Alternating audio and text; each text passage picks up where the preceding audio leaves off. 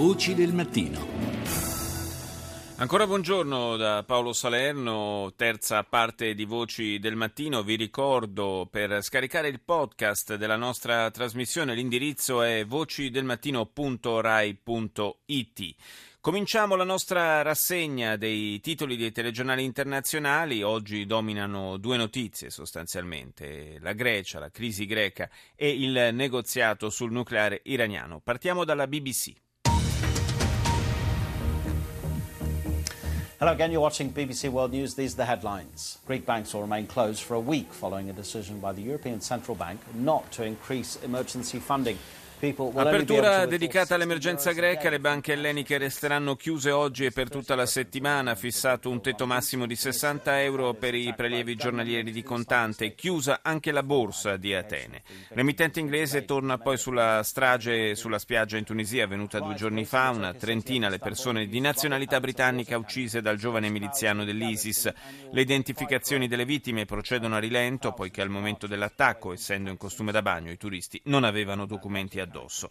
La polizia turca ha disperso con idranti e proiettili di gomma i partecipanti alla manifestazione del Gay Pride che cercavano di raggiungere piazza Taksim a Istanbul. Infine, il fallimento dell'ultima missione spaziale della NASA, il razzo eh, Falcon 9, è infatti esploso in volo poco dopo il decollo dalla base di Cape Canaveral in Florida.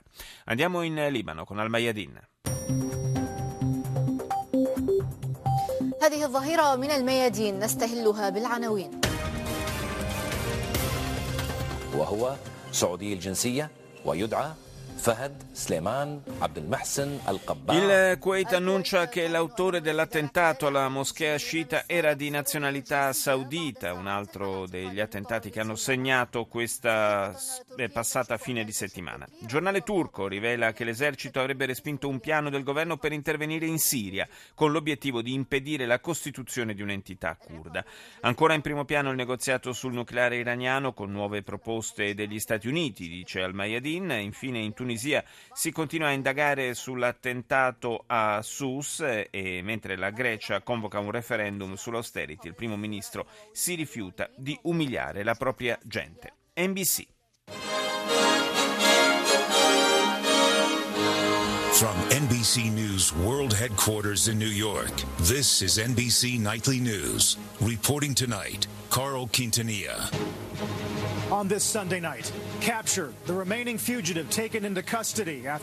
Catturato il secondo evaso dopo che era stato ferito in una sparatoria dalla polizia, NBC racconta i dettagli della caccia all'uomo che si è conclusa nelle scorse ore. Poi missione fallita, il razzo che avrebbe dovuto portare rifornimenti alla Stazione Spaziale Internazionale esplode dopo il decollo. È il terzo tentativo fallito in otto mesi. Che cosa non ha funzionato? si chiede il network statunitense.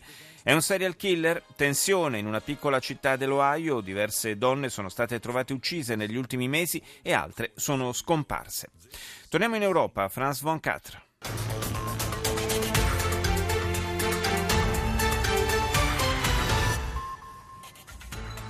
La Banque Centrale Européenne maintient son aide à la Grèce. Elle tente d'éviter la panique alors que le Parlement grec a donné son aval. La Banca Centrale Europea tenta di evitare il panico e mantiene i fondi destinati alle banche elleniche dopo che Atene ha approvato il referendum. La Tunisia, dinanzi al terrorismo, manifestazioni a Tunisi e Sus mentre migliaia di turisti lasciano il paese dopo l'attentato.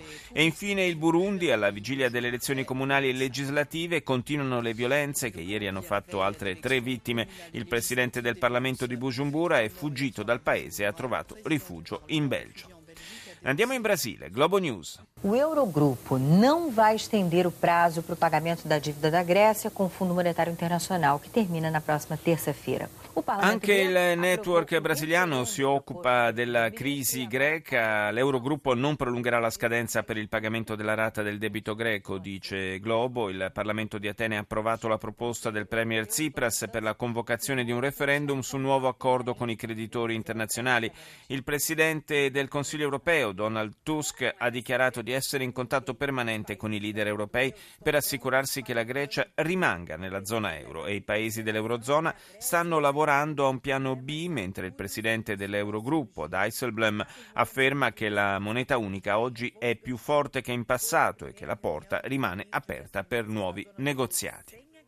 Della situazione che si sta creando a causa della crisi greca parliamo con Fabio Sdogati, docente di economia internazionale al Politecnico di Milano. Buongiorno professore. Buongiorno a voi. Una situazione che appare eh, ormai disperata, nel senso che i margini per eh, nuovi negoziati, abbiamo sentito adesso come eh, il presidente dell'Eurogruppo non abbia chiuso completamente la porta a nuove trattative con la Grecia, ma insomma i margini sembrano ormai davvero quasi inesistenti. Ma guardi, ciò che sconvolge, e uso il verbo uh, che intendo usare, ciò che sconvolge è che si sia arrivati a questo punto. Sono almeno cinque anni che questa situazione è aperta ed io uh, uh, mi sento dire che il, le, le autorità europee stanno lavorando a un piano B. Che cosa hanno fatto in questi cinque anni? Questa non è una crisi greca, questa è una crisi europea, dove si è stati incapaci di gestire una crisetta, mm. la quale poteva essere gestita tranquillamente nel 2010 a un costo irrisorio. Questo è un problema di incompetenza o di non volontà di risolvere il problema. D'altro canto, se vogliamo parlare in termini convenzionali, sì, la situazione è molto grave. Sì, il, i primi dati che emergono dalle, dalle, borse asiatiche per ora, in attesa dell'apertura ovviamente di quelle europee, ma insomma l'indicazione è abbastanza chiara, eh, tutti gli indici eh, sono in ribasso anche piuttosto marcato, anche piuttosto forte, l'euro in discesa rispetto al dollaro, insomma eh, forse cose che erano ampiamente da attendersi.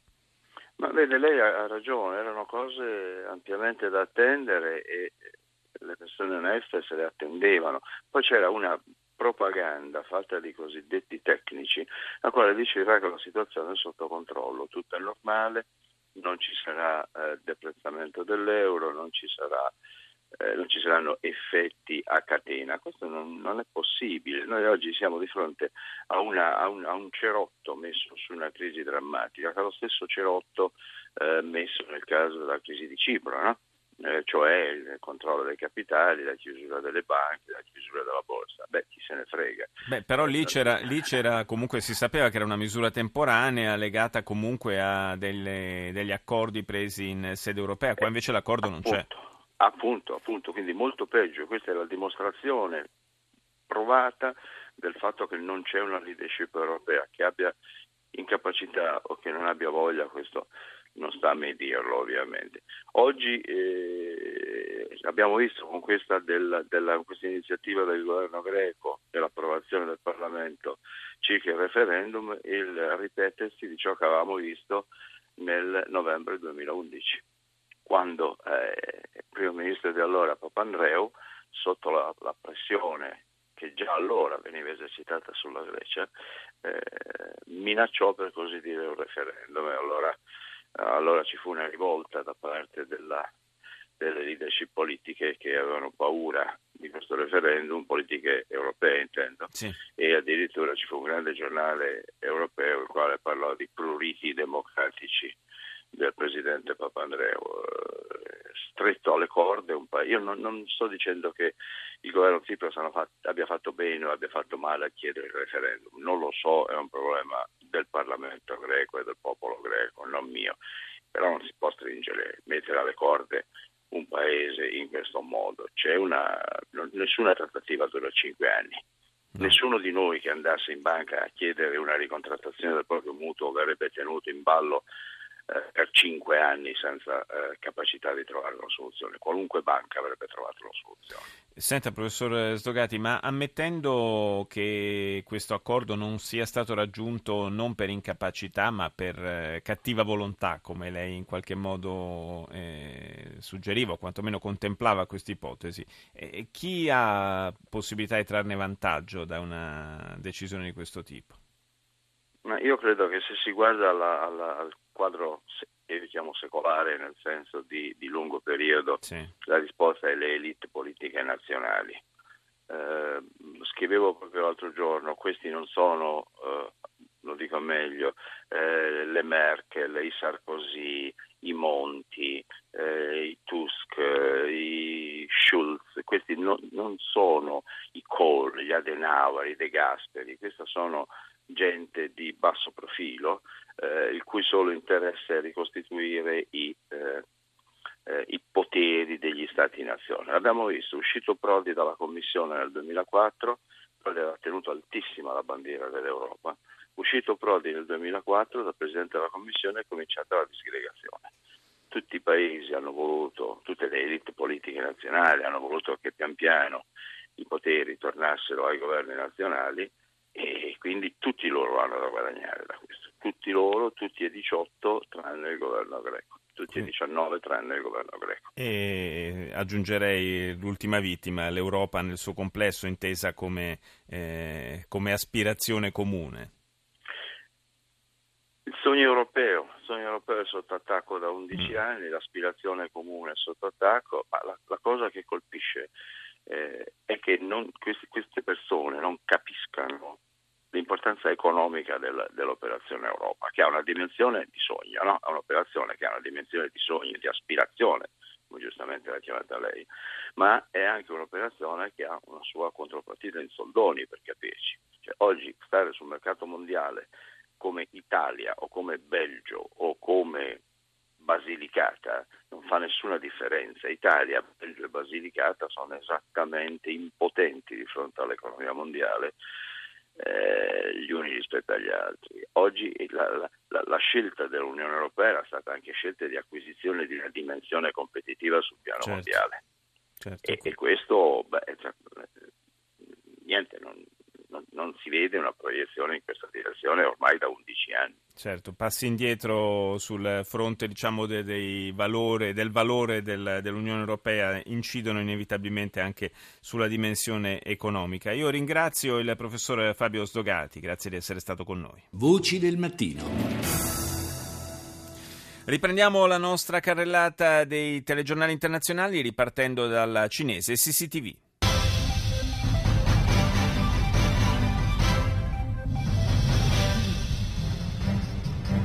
观众朋友们，中午好！大家中午好。欢迎您收看中央电视台新闻频道和综合频道并机播出的 Il notiziario cinese apre ancora con l'esplosione e l'incendio che hanno funestato una grande festa a Taiwan nei giorni scorsi. L'incidente è stato causato dalla diffusione di polveri colorate infiammabili, 516 le persone ferite.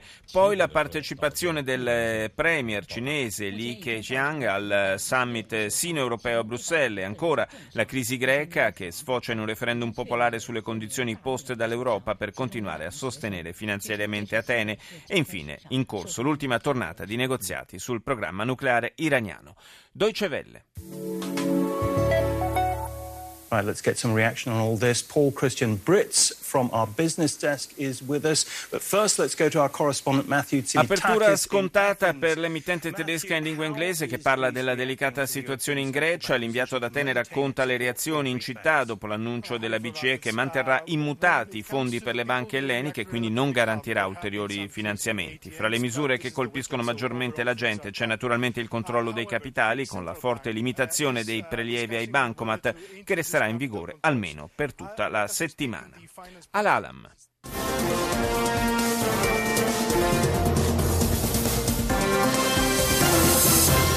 أهم وأنبينا في هذا الموجز أهلا بكم أعلن مسؤول أمريكي أن جميع أطراف المفاوضات حول البرنامج النووي الإيراني اتفقوا Colloqui sul nucleare iraniano confermata la scadenza del 30 giugno per il raggiungimento di un accordo, dice l'emittente iraniana, peraltro sembra sempre più probabile invece che si vada a negoziati a oltranza. Era di nazionalità saudita l'attentatore della moschea in Kuwait, secondo le forze dell'ordine che hanno arrestato anche l'autista che lo aveva accompagnato fino all'ingresso della moschea. Continua l'aggressione saudita in Yemen, dice Al-Alam, con altri attacchi aerei in diverse zone, scoperte armi vietate internazionalmente e utilizzate dai sauditi. L'israeliana I-24 News. Begin with Vienna, where nuclear negotiations between Iran and world powers have reached final their final stretch.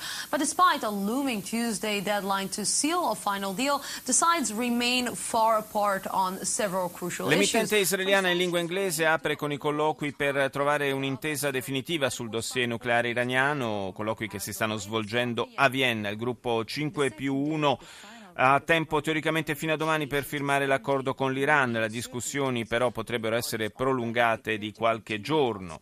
Nella capitale austriaca è arrivata anche la responsabile della politica estera europea, Federica Mogherini, che su Twitter ha scritto se c'è volontà politica ce la faremo. E chiudiamo la carrellata con la giapponese NHK.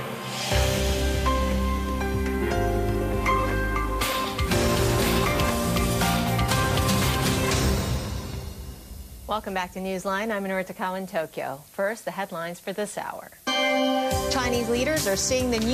In primo piano sull'emittente giapponese l'apertura, l'apertura dedicata alla firma oggi a Pechino dell'accordo tra i 57 Paesi membri dell'Asian Infrastructure Investment Bank. La Cina, grande artefice dell'iniziativa, intende potenziare il settore delle infrastrutture nei Paesi emergenti, ma soprattutto creare un nuovo formidabile polo di investimenti.